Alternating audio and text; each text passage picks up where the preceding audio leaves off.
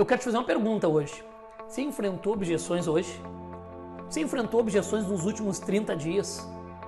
Você perdeu vendas por causa de objeções?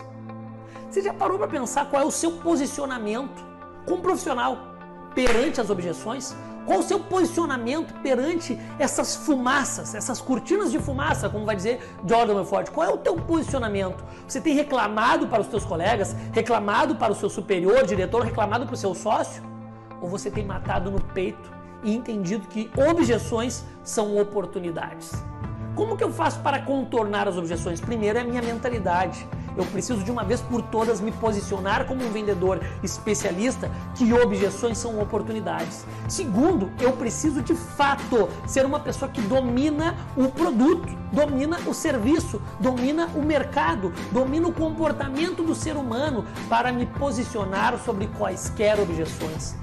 Terceiro, eu preciso ser uma pessoa boa nas perguntas. Eu preciso perguntar para dar significado para o meu cliente, para entender detalhadamente aonde está a objeção dele, aonde está a dor do meu cliente.